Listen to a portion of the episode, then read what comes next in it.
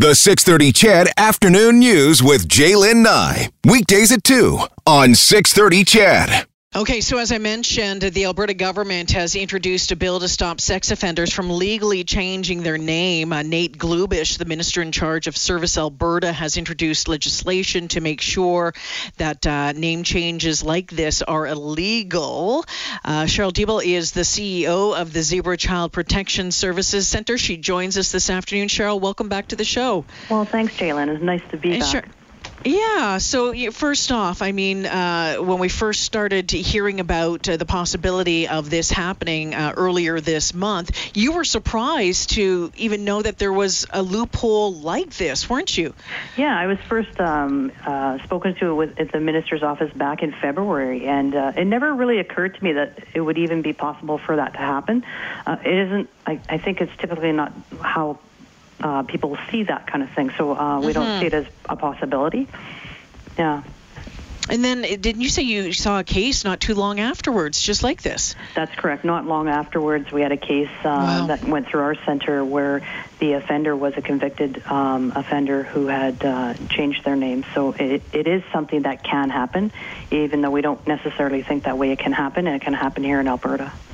So it uh, it can happen. It does happen. And, and Cheryl, so this news has got to be uh, at least one more step towards, you know, just another plank in the platform of protecting children from um, from abusers. So this Yeah. is good news. Yeah, I think so. Um, anything that we can do to help in terms of protective factors for young people, uh, whether it be legislation or other things we can do for policy and, and such, I think is important.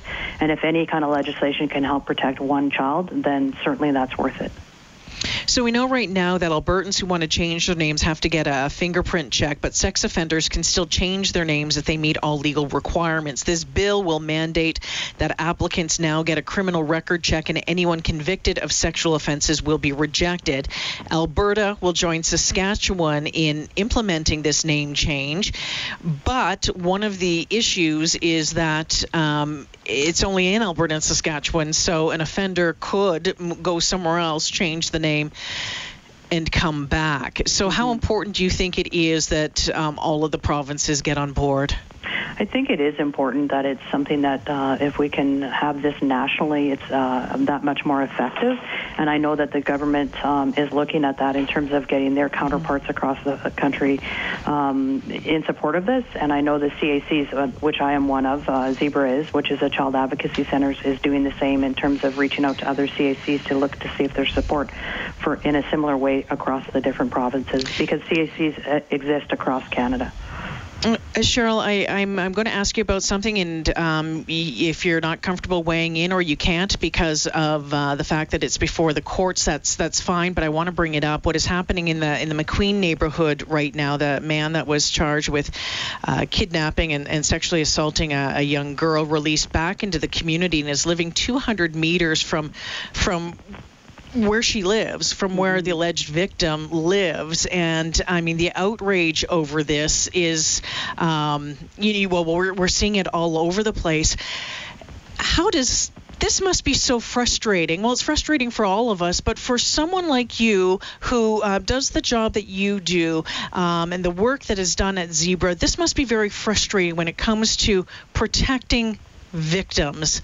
What do we need to do to make sure something like this doesn't happen again? Yeah, and I, and I won't comment on the case. Nope. Like you said, I can't comment on Yeah. the case. But I think, again, for ensuring that it doesn't happen again, especially when it, and, you know, you have things like the ability to change your names, those kind of things. I think, any, and again, I, I go back to anything we can do to, you know, um, enhance that protective layer for kids.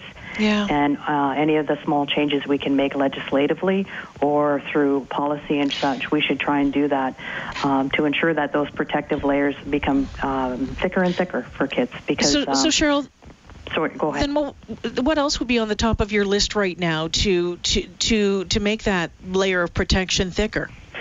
Right now, just in terms of what's going on because of COVID and that, I think that um, there's lots of isolation for children and families. So I encourage, um, whenever I have the opportunity to speak publicly, is that make sure you reach out to your neighbor, reach out to kids that you know, especially ones that have been stressed, and see how they're doing. Check in on them, support them in any way you can.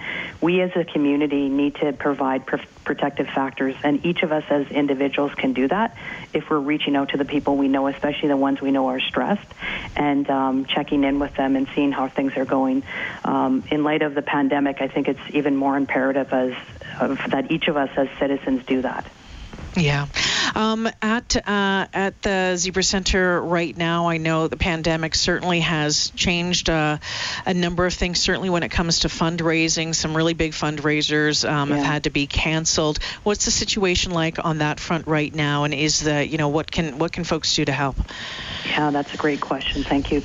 Yeah, we have had uh, lots of changes in our fundraising. So many of our fundraising events are large events, which uh, uh, yeah. you know attract lots of people, and and so we won't be able to go out the door with those, and have canceled uh, quite a few events, such as Ladies on the Green, different yeah. golf tournaments and such, and our gala, which would have been in the fall.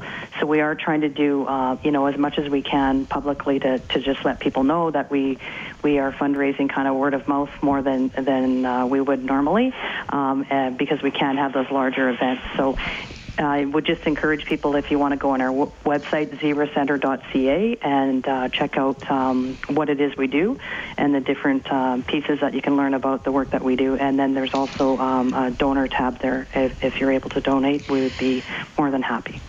Cheryl, thank you for this and thank you for the great work that the center does uh, year after year. Thank you for being there for the kids in this community. Thanks for supporting us, Jalen. Take, Take care, care, Cheryl. Thank okay. you so much. Uh, Cheryl Diebel is the CEO of Zebra Child Protection Services. So we started talking off about talking off the top of the show about these cappers out there, and uh, and and the fact that now um, sex offenders won't be able to legally change their name in Alberta. It was interesting. I'm not going to mention the name here, um, just to protect. But you know, someone sharing a story saying, you know, Jay, my daughter was seeking males out on a chat room site she was sending them nude pics of herself, unbeknownst to me or my wife. It didn't happen just once, but many times over the years. I don't know if there's any videos of, of, her out there, but you know, I'd be not surprised if there was. She would give all sorts of info out, our address, our home phone number, you name it. I finally convinced her that she was an addict and got her to see a, a counselor. I also installed an app on her phone and mine. It's called MM Guardian. I can see every word, every picture, every time that she was online. She's 17 years of age. He says it's been a very, very long four years it happens, and it happens in all sorts of different ways. Um, and, and you and you heard that with Catherine Tabak off the top of the show. You you heard it with Cheryl. We just finished it up, and you just heard it from a member of Chedville in a different way. We need to keep having those conversations with our kids um, and, and some of those tough conversations to make sure that they are staying safe and uh, that they are making the right decisions when they are online.